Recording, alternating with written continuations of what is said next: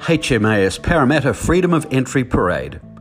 Help us welcome the crew of HMAS Parramatta 4 home as they parade through city streets with swords drawn, bayonets fixed, drums beating, band playing, and ensign flying.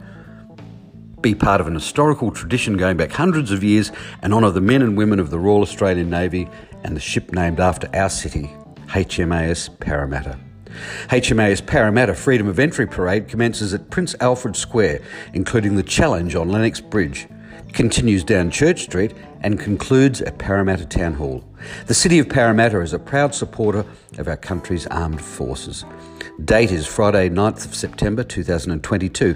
Times 10:30 through to 12:30. For more information, go to cityofparramatta.newsouthwales.gov.au.